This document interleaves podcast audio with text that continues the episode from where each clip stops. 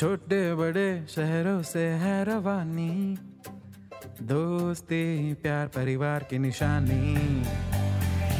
ये नई सी बात, वो पुरानी याद। सुनो तुम भी हमारे संग। कहानियों का मंत्रा मंत्रा। An M&M original. हाँ बच्चों को मासूम क्यों कहा जाता है? क्योंकि वो दुनिया भर की कीमियागिरी से वाकिफ नहीं होते और ना ही उनके पेरेंट्स ये कीमियागिरी अपने बच्चों को सिखाते हैं। मगर जब बच्चा हो जाता है बड़ा, सोचता है कि मैं हो जाऊँगा अपने पैरों पर खड़ा, बस उसी समय होती है ऐसे मासूम लोगों की ज़िंदगी में एंट्री दोस्तों की और मासूमियत। मासूमियत पतली गली से निकल लेती है तेल लेने। आज ऐसे ही मासूम से एक महेंद्र की कहानी हम आपको सुनाने जा रहे हैं, जो उत्तर प्रदेश के बस्ती के पास एक छोटे से गाँव से निकल पहुँचे हैं कोटा। ज़िंदगी की बची हुई पढ़ाई का कोटा पूरा करने। आई मीन आईआईटी में एंट्री लेनी है तो कोटा में कोचिंग कर रहे हैं जनाब महेंद्र। महेंद्र की ज़िंदगी का एक ही एम था आई आई टी अब एम शेम का गेम, ये भाई साहब कोटा में अकेले तो खेल ना रहे थे। हज़ारों स्टूडेंट्स रोज वहाँ मोटी मोटी किताबों में सर मार रहे होते और ऐसे हज़ारों बच्चों में से चार बच्चे महेंद्र के दोस्त बन गए। बचपन से ही सीधे साधे और पढ़ने में होशियार, बरखुरदार महेंद्र। शुरुआत में इनके चरित्र में गिनी चुनी चार पाँच क्वालिटीज थी। पढ़ाई लिखाई में अव्वल माँ बाप के लाडले, लड़कियों से दूर रहने वाले, शर्मीले और कुछ ज़्यादा ही डरपोक। जी हाँ अंधेरे में बहुत डर लगता है जनाब महेंद्र को। दोस्तों से मिलने के बाद साल भर घर से दूर रहकर महेंद्र के चरित्र में और भी खूबियाँ जुड़ने लगी। देर रात तक जाकर इंस्टाग्राम पर रील देखना, फिर दोपहर को सोकर उठना। पौष्टिक आहार के रूप में बस नूडल्स चापना, टपरी पे दोस्तों के साथ सुट्टा फूकना। ये बाकी सारी आदतें तो बदल गई, लेकिन एक आदत बरकरार रही, डर। अंधेरे से लगने वाला डर। और महेंद्र के दोस्तों को जब महेंद्र के इस डर का पता चला तो पहले तो सभी दोस्तों ने एक एक करके महेंद्र की कायदे से ले ली फिर की। मम्मी मम्मी मुझे डर लग रहा है। अबे तेरा नाम तेरी पर्सनालिटी को कितना सूट करता है भाई? महेंद्र। डर अरे हाँ हाँ ले लो मज़े। कभी मेरा भी टाइम आएगा तब बताऊँगा तुम सबको झोपड़ी वालों। अच्छा चल ठीक है। बुरा क्यों मान रहा है यार? अरे हम तो बस मज़ाक कर रहे हैं। हाँ तो मज़ाक करने के लिए मैं ही मिलता हूँ क्या यार? उस दिन महेंद्र रोया। ये सोचकर कि दोस्त लोग उसके रोने के बाद उसका शायद कभी मज़ाक नहीं बनाएँगे। उसकी ये प्रॉब्लम समझेंगे। मगर हैट कमीने दोस्त। इन्होंने तो कुछ और ही प्लान कर रखा था। भाई ये रोंदू महेंद्र का डर तो निकालना ही पड़ेगा। हैं? अरे मगर कैसे? चल किसी एडवेंचर ट्रिप पे लेके चलते हैं इसको। सारा डर निकाल देंगे इसका। हाँ भाई एक काम करते हैं। मानगर के भूतिया किले में चलते हैं। मगर महेंद्र को बताना मत। अबे उसके साथ हमें भी मरवाएगा क्या? हो गई भैया हो गई। भानगढ़ की भूतिया ट्रिप की प्लानिंग हो गई। बिना महेंद्र को बताए। प्लान था कि महेंद्र को जोधपुर का किला बोलकर रात के अंधेरे में भानगढ़ के किले ले जाएँगे।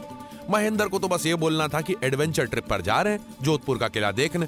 300 किलोमीटर की जर्नी है, जो हम सुबह शुरू करेंगे और रात में वहाँ पहुँच गए किला घूमेंगे और अगली सुबह वापस कोटा, अपने हॉस्टल में। महेंद्र भी सुन के खुश हो गए कि चलो, बाहर घूमकर कहीं मज़े लेकर आएँगे। उसको क्या पता था कि दोस्त उसी की लेने का प्लान बना रहे फिर की? शनिवार सुबह सारे दोस्त कड़कड़ाती ठंड में बिना नहाए डियो लगाए पहुँच गए कोटा रेलवे स्टेशन। यात्रीगण कृपया ध्यान दें। कोटा से चलकर भानगढ़ को जाने वाली गाड़ी संख्या एक दो तीन चार पाँच प्लेटफॉर्म क्रमांक दो पर आ रही ये अनाउंसमेंट सुन के महेंद्र कुछ बोल पाता उससे पहले ही उसका दोस्त बोल पड़ा। अब ये ये वही गाड़ी है ना जो जोधपुर होके भानगढ़ जाती है ना अन्नू? क्यों? हाँ यार विभू उसी की तो टिकट है। चल प्लेटफॉर्म नंबर दो पर। महेंद्र को भानगढ़ का नाम सुनकर डर तो लगा मगर इट इज़ ओके। वहाँ तो जाना ही नहीं है ना। हम तो पहले ही उतर जाएँगे। जोधपुर में ऐसा महेंद्र सोच ही रहा था और सोचते सोचते ट्रेन में सो गया। और जब महेंद्र की आँखें खुली महेंद्र! अबे ओए महेंद्र उठ भाई जोधपुर आ गया। अरे उठना घूमना नहीं है क्या तुझे? महेंद्र ने भी अंगड़ाई लेते हुए कहा हाँ भाई चलो जोधपुर का किला भी तो घूमना है। सूरज ढल चुका था। स्टेशन पर सभी दोस्तों ने सेल्फी ले लेकर महेंद्र का दिमाग भटकाए रखा और किसी तरह से टेंपो में बिठा दिया ताकि महेंद्र को जरा भी अंदाज़ा ना हो कि वो जोधपुर नहीं भानगढ़ पहुँच चुका है। पता चल जाता तो तो अगली ट्रेन पकड़ के वापस चले जाते हैं महेंद्र बाबू? कसम से? बता रहे हैं? खैर, महेंद्र चल दिए दोस्तों के साथ ये सोचकर कि आज रात जोधपुर का किला घूमेंगे। सेल्फी लेंगे और अपलोड करेंगे हैशटैग वेंडर लस्ट के साथ। धीरे धीरे रात और गहरी हो रही थी। नौ बजते ही किले के आसपास की छोटी मोटी दुकानें भी बंद हो गई। आगे चल के रास्ता भी कच्चा हो गया। महेंद्र ने पूछा अपने दोस्तों से, अबे, ये कैसी जगह है? दुकान बंद लोगों के मकान बंद क्या पनौती है बे? तो दोस्त ने जवाब दिया।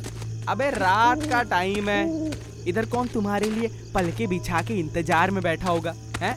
किले के पास पहुंचकर देखा मेन गेट पर ताला अंधेरी रात झिंगुर की आवाज़। महेंद्र के दो दोस्त विभू और अन्नू की जान सूखी जा रही थी। कोने में जाके विभू ने अन्नू से कहा अबे यार अन्नू ये महेंद्र का डर निकालने के चक्कर में मेरी ना निकल जा भाई। हाँ बे इससे अच्छा तो जोधपुरी चल लेते भाई। यहाँ तो कुत्ते भी नहीं भौंक रहे। और ये डरावनी आवाज़ क्यों आ रही है बे? अंदर नहीं जाते भाई। चल वापस चलते हैं। ये बात सुनते ही तीसरे दोस्त सार्थक ने जवाब दिया। क्यों बे? इतने दूर आए अब क्या यहीं से वापस चले जाएँगे? अंदर तो बेटा चलना पड़ेगा। मेरे पैसे लगे और आखिर मैं भी तो देखूँ भानगढ़ की भूतनी को।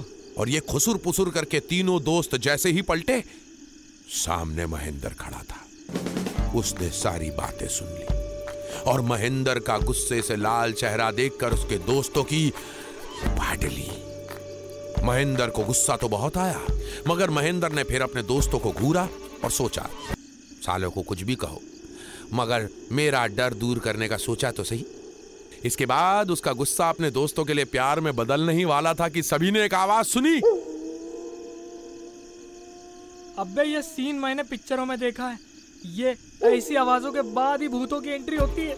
निकलो यहाँ से भाई। और भाई साहब उसके बाद महेंद्र के दोस्त वहाँ से जो भागे हैं कि जैसे पीछे किसी ने मिर्ची छुआ दी। मगर महेंद्र वहाँ से हिलने का नाम नहीं भागते हुए दोस्तों ने देखा कि महेंद्र वहीं खड़े किले के गेट के बगल वाली मुंडेर पर चढ़ के अंदर जाने की कोशिश में लगा था। अन्नू विभू और सार्थक भागते भागते वहीं रुके हाफने लगे। महेंद्र को देखकर एक चिल्लाया अबे महेंद्र अबे महेंद्र अंदर कहाँ जा रहा है? अबे भानगढ़ का भूत तुमको अंदर ही धर लेगा। अरे चल वापस आ जा। मगर महेंद्र तो अलग ही जोश में आकर होश खो बैठा था। मुंडेर पर बैठे बैठे वहीं से बोला मुझे यहाँ लाने के लिए शुक्रिया, दोस्तों। आज रात में अपने रात से लगने वाले डर को खत्म करके रहूँगा।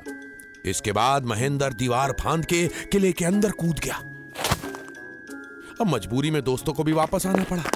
काहे कि महेंद्र को बहला फुसला के लाए तो वही दोस्त थे। अब ज़िम्मेदारी उठाई है तो संभालना भी तो उन्हीं को था ना। मजबूरी में अंदर आए सारे दोस्त और महेंद्र अब भानगढ़ के भूतों को ढूँढने लगे। अंधेरा बहुत था। तो सभी ने मोबाइल की टॉर्च ऑन कर दी। टॉर्च की रोशनी में विभू ने देखा कि सामने की ओर बने कमरे में कोई है। तेज हवा में उसके उसके बाल लहरा रहे थे।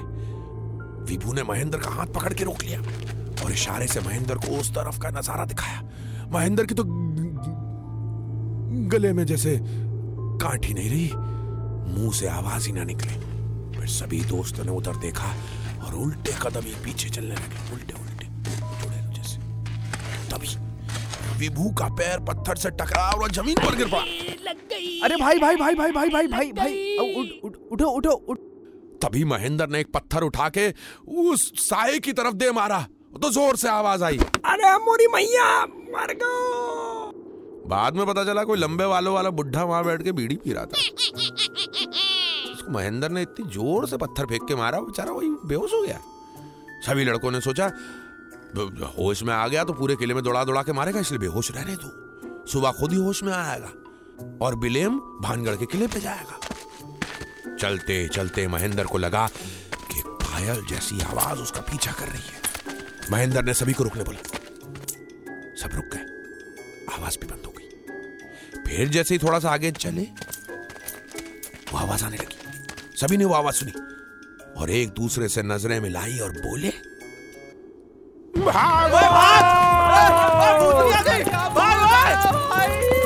महेंद्र और उसके दोस्त सर पे पैर रख के भाग रहे थे और वो पायल जैसी आवाज़ और तेज होती होती पीछे की तरफ़ आ रही थी। सभी दोस्त किले के बाहर आकर रुके और वो आवाज़ भी रुक गई। किसी को समझ में नहीं आया माजरा क्या है? कि जब कदम बढ़ाओ तो पायल की आवाज़ आए और जब रुको तो आवाज़ भी बंद। विभू बोला अबे ये कैसी चुड़ैल है बे? पायल की छन छन करके बस मुजरा दिखाना चाहती है क्या? और करना ही है तो सामने आके करो थोड़ा मज़ा भी आए। ये बोल के विभू भैया ने दो कदम और आगे बढ़ाए। पायल की आवाज़ फिर से आई। महेंद्र ने अन्नू को देखा। अन्नू ने सार्थक को और सबने सोचा कि भाई ये विभू ही वो चुड़ैल तो नहीं है जिसे हम कोटा से यहाँ साथ ले आए।